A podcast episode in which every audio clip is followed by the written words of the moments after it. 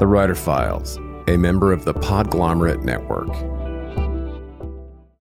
Greetings, scribes. Just a quick break to recommend our recent sponsor's Book of the Month.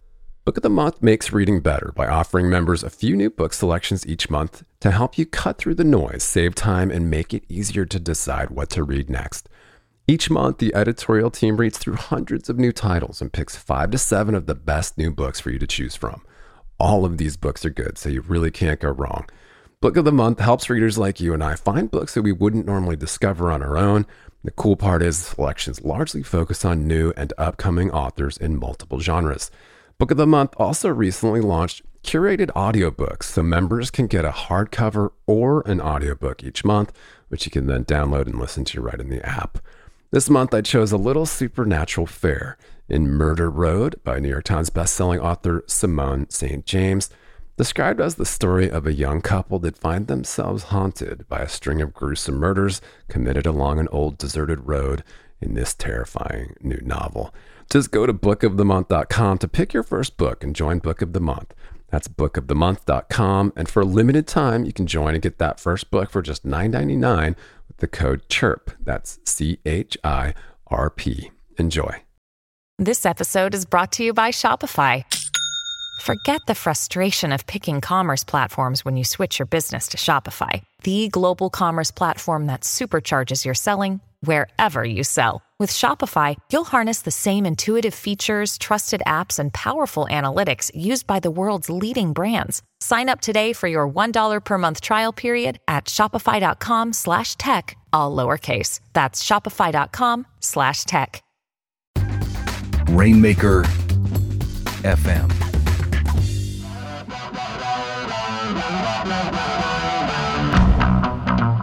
Greetings and welcome back to part two of this special edition of the Writer Files called The Writer's Brain with guest host neuroscientist Michael Grybko. I'm your host, Kelton Reid, and this week we dig back into the inextricable link between productivity and creativity and the catch 22 that so many writers face as a result. This all began when Michael and I started a conversation about why we need to rethink our definition of productivity. As busyness, the cult of productivity and multitasking seem to take over our lives, it's easy to forget that the origins of the word productivity come from the Latin productivitas, translation, creative power. Creativity, a topic Michael and I have discussed at length, is the beating heart of change, progress, and innovation, but our work life scales seem to be bending dangerously toward more busy work, distraction, inefficiency, and overall dissatisfaction. Truly scaling creativity requires productivity, so a balance has to be struck between the two. Writing is a great example of this push and pull in the human brain. Luckily, research scientist Michael Grybko returned to the podcast to help me find some answers from the perspective of neuroscience. In part two of this file, Michael and I discussed why professional writers, musicians, and athletes all share similar brain activity, how adrenaline, mind wandering, dreams, and the default mode network affect productivity and creativity, Einstein's theory of combinatory play for greater productivity, why your brain's ability to filter out irrelevant information is so important to creativity, and tips for anyone drowning in data but starved for wisdom.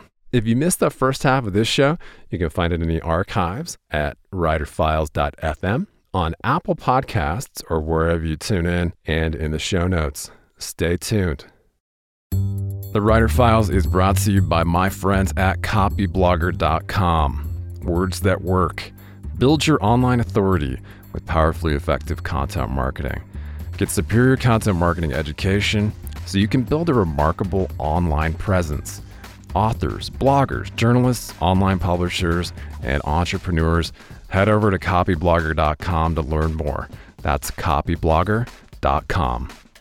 And if you're a fan of the Writer Files, please click subscribe to automatically see new interviews as soon as they're published.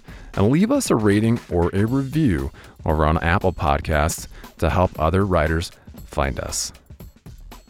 Yeah, that's really interesting. Not to digress here, but it did remind me of the uh, that article that we pointed to very early on in our conversations in uh, the writer's brain on creativity, we had uh, I had pointed to you at this uh, New York Times article uh, This Is Your Brain on Writing, which I'll link to again, that stated that a novelist scrawling away in a notebook in seclusion may not seem to have much in common with an NBA player doing a reverse layup.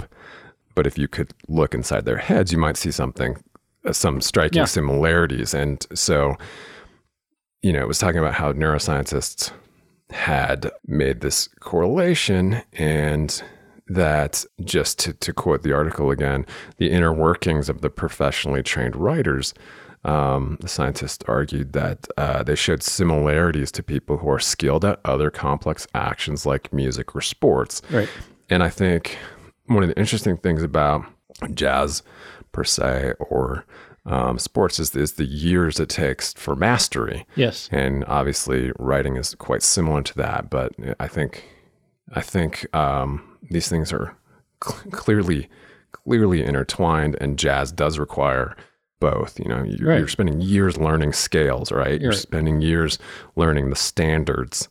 Um, whereas in sports, you're spending years, pra- you know, practicing the basketball Right, shots, um, learning the rules, and clearly But every game is different, Every right? game is so different. that- Every that's game- the creativity. You're looking at a different defense. How am I going to that's right. get the pass the ball to the open player? So Every jazz solo has a, a level of improvisation that is natural and creative in the moment. It's almost never the same. and the prefrontal cortex is one of the areas that will be important across all these genres, right? Uh, this isn't the only area, but if you think about what it's doing, you know, selecting which knowledge base is appropriate for a specific task, and then also assessing if that was appropriate, the outcome was appropriate or what we expected. So all these different, you know, basketball player, musician, writer, we all need to do this. Scientist. Yeah. So I kind of want to move on and talk about another aspect of creativity and productivity and another area of the brain, another neurotransmitter that maybe or definitely is important that we should talk about. And this is norepinephrine, also known as nor- noradrenaline. Should sound fam- familiar to a lot of people, adrenaline. And this is released from a group of neurons residing in the locus ceruleus. Kind of a small area of the brain, but highly divergent. These projections go pretty much all over the central nervous system. And adrenaline, obviously, is very important. This is the neurotransmitter that plays a huge role in our sleep wake cycles. You know, there's really plenty of studies showing the importance in wakefulness, alertness, and performing attentive tasks. And, you know, probably doesn't come as a surprise to anyone. We've all kind of experienced this. We get drowsy and we make more mistakes. So, kind of interesting note here too. Also, is adrenaline is also large increases in adrenaline happen uh, when we're fearful and or get startled. So that's part of our stress response. So it kind of has these different phases. You know, very low levels for sleeping. Then we see this increase in activity in these neurons, kind of this tonic firing phase. That's our wakefulness and attentiveness. And then you move on to this stress response where kind of everything gets diverted to dealing with this immediate threat, hmm uh, deciding what action to take there. So there's kind of like good stress and bad stress. It can be motivational stress and and, Mhm. and then the fearful stress that A can be overwhelming. Yes. So I was sort of thinking about this sleep wake cycle, and we know norepinephrine and wakefulness has a large impact on us being productive and being able to replicate something over and over. But is this needed for creativity, like just raw creativity? Yeah, so that led me to think about our sleep states. So if noradrenaline is really low, this is associated with sleep, as it is when we sleep. What happens to our creative process, and what are what are these dreams? Right? What's what's a dream? What's happening there? Sure. Um, and people have studied this, and here comes the prefrontal cortex again, and people have looked at the prefrontal cortex uh, in in different sleep states. So this one part of the prefrontal cortex, which we talked about before, the medial prefrontal, is part of a group of um, areas of the brain that are termed the default mode network, as we talked about a little bit. So this is kind of an interesting story. So this is an area of the brain that shows an increase in activity, or these are group of areas of the brain, uh, when we are at rest or not engaged in a specific task. And activity has also also been seen in these areas when individu- individuals are sort of in moments of daydreaming or mind wandering. Hmm. Area of the default mode ne- network was kind of discovered somewhat fortuitously while individuals were having MRI scans done. At certain points in the research, the subject, subjects were asked to take a break from the task and sort of, you know, just close their eyes, relax, and try not to think about it, you know, take a rest. And researchers kept on seeing these areas of the brain start showing more activity. Hmm. And that's how they, def- they call this the default mode network. Now, they also see certain areas of the default mode network active during sleep. However, one study showed that although there remained activity in the def- default mode network, the brain regions became kind of uncoupled. So the activity in these areas weren't related to one another. These, these areas stopped kind of communicating with one one another, or some of them. The study is decoupling of the brain's default mode network during sleep. So the medial prefrontal cortex was one of the areas they found to become specifically decoupled from the rest of the default mode network during sleep. Hmm. Also, other studies looking at sleep found that the deactivation of the dorsal lateral prefrontal cortex during sleep. So this modulation and attenuation of activity in the medial in the prefrontal cortex may help explain why our dreams are so surreal. You know, we're kind of altering our self-awareness and taking away directed thought. So dreaming maybe might represent this creative creativity in the absence of productivity. So we're hmm. not really concerned about what knowledge we're accessing or how.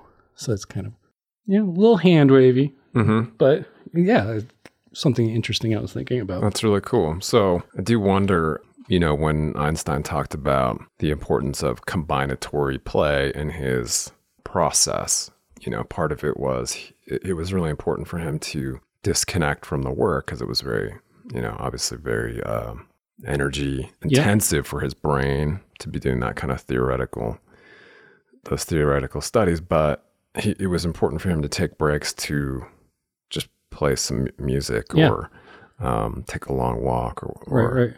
um, do something completely unrelated. And again, that kind of points at, you know, from the base level of the creative process, kind of that incubation phase where you're unplugging from the the focus of that productivity piece. Yep. And we talked about this when we, I think, when we talked about creativity, that episode of Yeah. How important sleep is in the replay, and this is an important time for for um, memory consolidation, sort of. So we replay these events, but probably in a detached manner. You know, Hmm. we're not getting that instant feedback of performing a task. So we remove that part. And interesting. Interesting. Yeah, studies have shown this is very important. Taking these breaks while we're learning um, really enhances our our cognitive abilities. Yeah. Well, of course, we've talked about that in the past, and I think we did talk about that in the writer's block episode. Right. And uh, I think we're talking about some of the same things here, but this is a really interesting idea. Yeah, we haven't really talked about dreaming yet. That's a hard one to get at, but it, it, it's just something that stuck out to me that the Yeah. you know. It's an interesting connection. Right. Absolutely. Another thing I wanted to touch on in this is a study I ran across that really jumped out to me. Um, and this was just a purely psychological study. Um, there's no brain scans, no looking at neuronal activity. The name of the study is Decreased Latent Inhibition is Associated with Increased Creative Achievement in High func- Functioning Individuals. Hmm.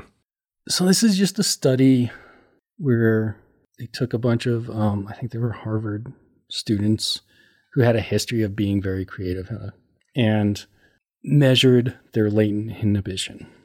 So latent inhibition is sort of the ability to screen out irrelevant information from our decision making process. So basically, once we learn about something, we spend less time exploring or learning about a similar topic or event.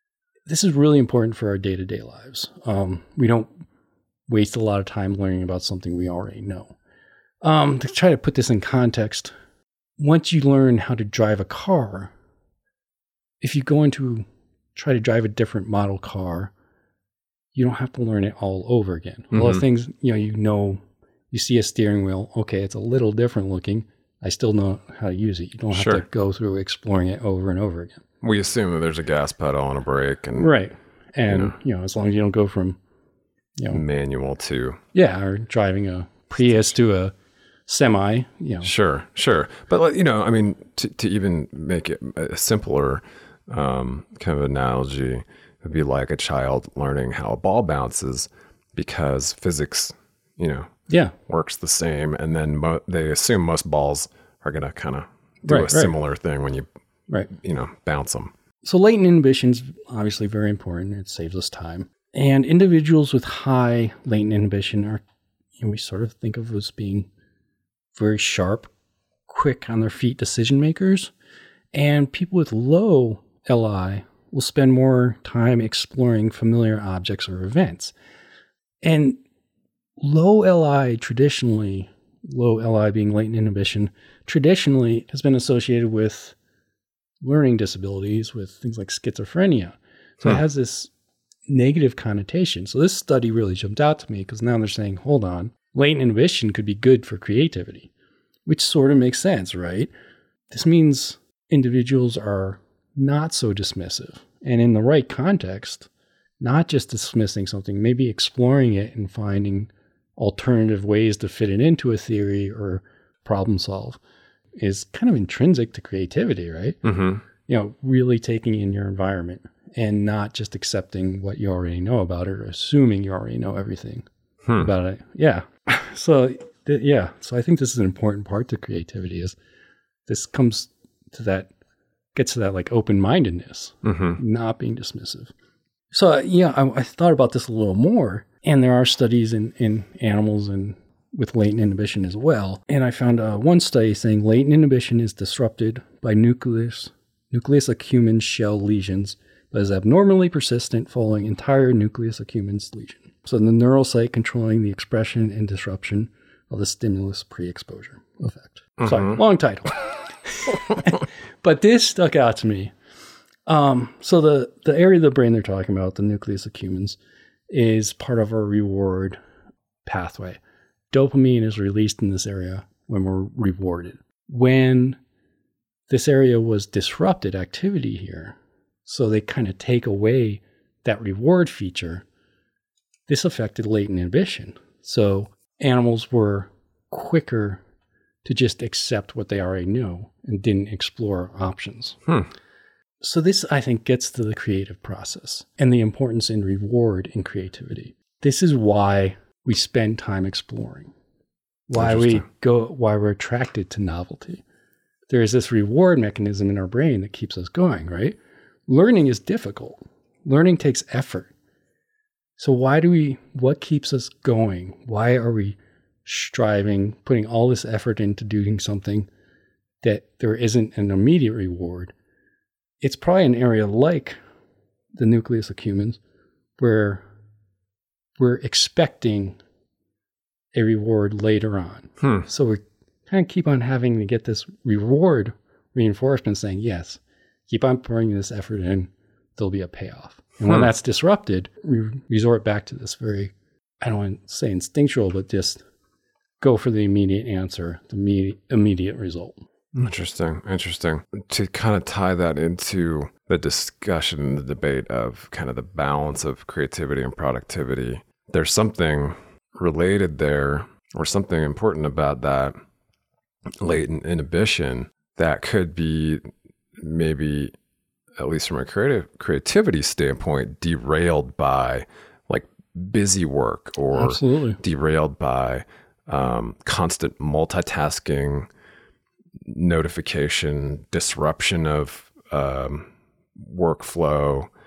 You know, because when we're at a state in our society when that's expected, when it's like a constant barrage of just like almost what Harari called just irrelevant information. Yeah. We're, we're surrounded by so much relevant information that really has no bearing on on you know maybe achieving some sort of creative nadir.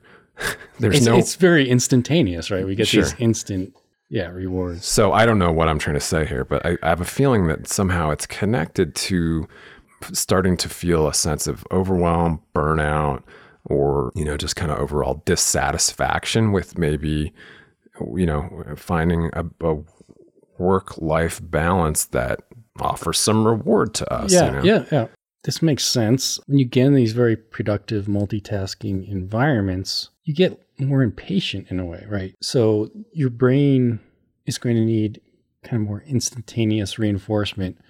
This comes in the form of dopamine usually. Yeah. So you're going to be your brain to work function or to function may be needing this constant reward. So when you're productive, you know, so every day, every few hours, you're getting feedback of, okay, I'm doing a good job.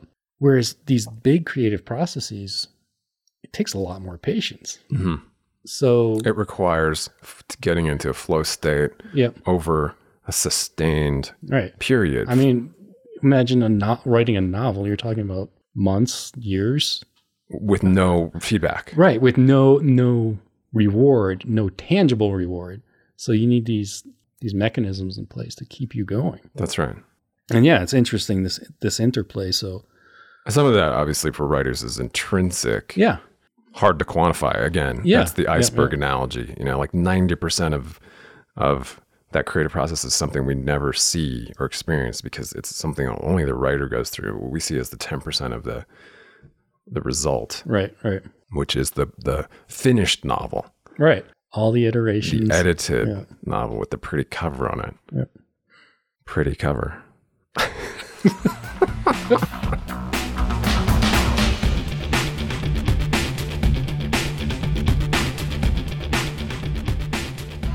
Are we done here? I don't know.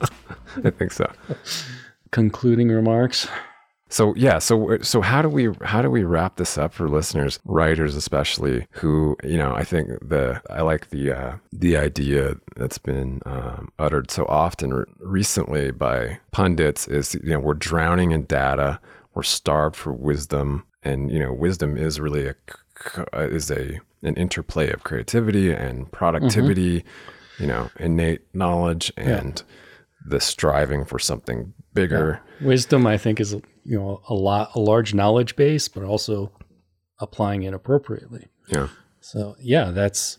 I think we're coming up on that age as things get more and more automated, where people skills and creativity are going to be more and more important in developing those skills. So that, I think that again, I'm going to harp on my point here is is learn, learn, learn. We Yeah. you know this is get out there, experience the world, as you were saying, and Yeah. um, learn learn how to code, learn how to write, learn how to play a musical musical instrument, languages. um, Yeah, I mean, a couple quotes, you know, that I'll point out again, coming just coming back to that famous Albert Einstein quote: "Imagination is more important than knowledge, for knowledge is limited, whereas imagination embraces the entire world and and stimulating progress, giving birth to evolution."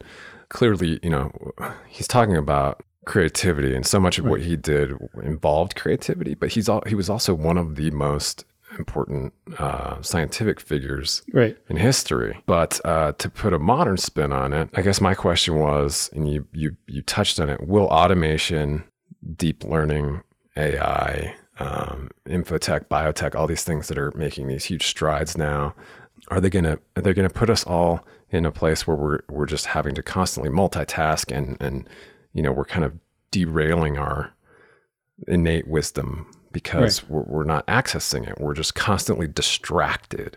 We're constantly um, seeking a dopamine hit. So it's like Yeah. you know, social. It's it's how it's how yeah. social media kind of trains us to constantly be be Yep. you know we're constantly getting those little i don't want to use the word addicted but our brains are trying to function so we need this constant feedback this constant feedback that we're doing the right thing yeah. um, and constant reward So offloading, you know, offloading kind of uh, some productivity to automation is inevitable, but are we also going to get priced out of creativity because we're constantly having to manage that? i don't know yeah what what the future holds but I think you're right. I think people skills will always be people, you know, people skills, and I think that's the most important thing. Uh, what we what we're learning is that you know these these uh, robots and AI, specifically artificial intelligence, can't replicate what is so innate to human being, which is, you know, finding novelty and uh, surprising ideas Right. and and critical thinking. Uh, Yeah. absolutely. artificial intelligence is not going to be able to solve crimes or write a novel um, that is at least uh, not you know that is at least right. entertaining and surprising and, and familiar yet new yeah. which is something we all crave the the strength of AI is going to be taking over a lot of the productivity. Um, which is great which means that it'll leave more time for us Right, to right. be creative and and- daydream and right, and that's the the issue our society has to deal with right now is that a lot of these productive tasks are going to be taken over by AI. So, what are all these people going to do Yeah. that have product tests? That includes scientists. Um, Sure. there's there is so much just sitting at a lab bench doing vigilant tasks. And that's going to get automated, which is a good thing, but people have to get ready now and and realize that if they aren't learning, if they don't have more skills that are applicable to creativity, um, we're going to have a problem. They will have problems finding jobs, and also, as you alluded to, uh, people skills. These are very important. Learning how to get along in the workplace, and this is also very important to work on very large problems. Mhm. Um, this is something I think about with neuroscience a lot because of the structure of the scientific community. It's very hierarchical. And you generally have sort of the head of a lab, head of a department directing a lot of the research. And it's this, as I talked about, it ends up being a very reductionist, linear process. I think automation is going to change a lot of that. And this is a good example of getting along where the brain is so complex that I think we're reaching the limits of what we can figure out about it under this structure, under this paradigm. So, this is going to require a diverse group of people working together as a team. You know, the brain is just too complex to figure out one individual working alone. So, it's going to require a group of people with diverse back- backgrounds working together, which requires people skills yeah um, knowing how to get along, and so that's an important aspect too that I think will come come out in the future. Yeah, absolutely. And, and it will be required for us to probably as a species to continue living on this planet right, right. healthfully. But uh, coming full circle back to kind of the balance of productivity and creativity, I think for writers to kind of maintain that healthy balance, uh, because it is so uh, part and parcel to what we do. You know, I mean, I think you, you touched on some of the solutions for kind of recalibrating the scales. And, you know, I touched on a couple too, but I think, again, you said, you know, keep learning. Um, we always talk about reading a lot. And I think, I think, I, I don't know if reading, you know, news notifications or, you know, news online Right, right. right. Your news feed that we necessarily get now. terribly Right. healthy, but I do think picking up a book on a subject that you might not normally, I don't know, something that sparks your interest but is a little bit outside of your wheelhouse um, to kind of spark some creative ideas. Absolutely. Travel is one, I think, uh, to to kind of find some novelty, or or if you can't travel to a you know a foreign country, for instance, or even to another state. Austin Kleon talks a lot about becoming a, a I know a lot of uh, artists do, but becoming a tourist in your own Yeah. hometown, you know, hometown, um, going to see some things that n- you normally wouldn't go and do. Um, Explore some of the different cultures and yeah. One of my favorite things to do here in Denver is to get on the light rail as if I'm like a, a, because I don't commute to work, I work from home. Just jump on the light rail and ride down to Union Station and just wander around. And there's, you know, there's people from all over the world Right. there because there's, there's trains that go out to this, you know, to the Denver International Airport. Um, and people come in and out of there and you can see all kinds of, you know, people from all different walks of life. You know, there's obviously like a homeless contingent that kind of hangs out there, but there's hundreds of people coming in and out of Union Station all the time. There's great Wi Fi, and you can sit there and kind of observe. You can stick headphones on and, and kind of zone out and do some writing or some work, but it's vaguely disorienting. Right, There's right. something about that that sparks creativity for me, All right. that yeah. novelty. Uh, and that's my hometown. That's, you know, Right, 20 minutes away if I wanted to drive down there Right. some other ideas i think uh, you know setting better boundaries obviously you know if you're working in a open uh, concept work area, I don't think it's a I don't think it's rude to do noise canceling headphones or No, yeah. um, walling you're there off, to work, so walling off your people personal ex- space. Right. They're they're expecting you to get things done, so I think you have the right to Yeah, but create like the environment you need to do that. being, I think being protective of your of your boundaries. Mm-hmm. You know, um, blocking out time Yeah. to do mind wandering or daydreaming or take a walk, go to an art museum. Yeah. And here's a good uh, good example of you know what what I termed you know people skills. It's if you're in an open workspace, uh, communicating that to Yeah. your coworkers, like, Yeah. hey, hey, I'm not being rude. This is just my Sure. This is what I need to do my job. So- Avoid being passive aggressive Yes, if you exactly. can, because it's Yeah. easy to do that. I know I've been there.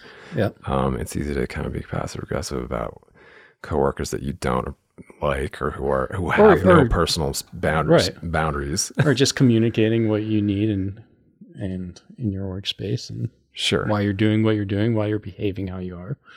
Yeah, yeah. Um, but yeah, I think for writers, you know, sometimes it can we can get so focused on the productivity piece. It's important to remember that you know you do need you do need to uh, take some time away from the computer. Yeah, and yeah, and that can help with Yeah. your productivity. I mean, exercise obviously helps, but I think you know just sitting and reading a book under a tree. Yeah.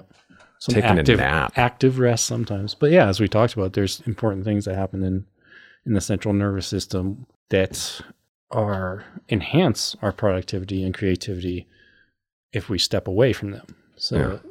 but yeah, there is that pressure that to stay on task and to keep on muscle through something almost when Yeah. exactly what you need to do is the opposite to be productive and step away. So it's Sure. important to realize that and know when you've reached that point. Betterness versus busyness. We talk about that, or we've talked about that in the past. I love it, man. Um, I think uh, I think we've reached the conclusion. What do you think? Do you think I we? think so. Well, we have plenty. uh, you're gonna have a lot of work to do editing all this. I am. This will be like a four-part series. yeah. But anyway, Michael, thank you so much for taking the time to do this. This has been really enlightening. Oh, you're welcome. This was uh, well, it was enlightening for me too. Um, I always enjoy these topics because it allows me to think about what I do in a different light and and sort of gives it relevance too. It's like it's putting putting neuroscience in perspective of hey, what are writers thinking about? Yeah. So, you know, a lot of times we get neuroscientists get stuck in their labs and and we lose focus that this has a purpose. We start looking at our little proteins and neurons and we forget that these things have functions and, and meaning in the world. So it grounds me. It brings me back and I love it. I love it. We'll come back and uh, we'll do another one of these on a on another topic relevant to writing. But uh, again, thank you for stopping by, and we look forward to chatting with you again very soon. right, you're welcome. I enjoyed being here. Thanks so much for tuning in to this special edition of the Writer Files. For more episodes of the show, or to simply leave us a comment or a question, you can drop by writerfiles.fm. And please subscribe to the show to help other writers find us. You can always chat with me on Twitter at Kelton Reid. Cheers. See you out there.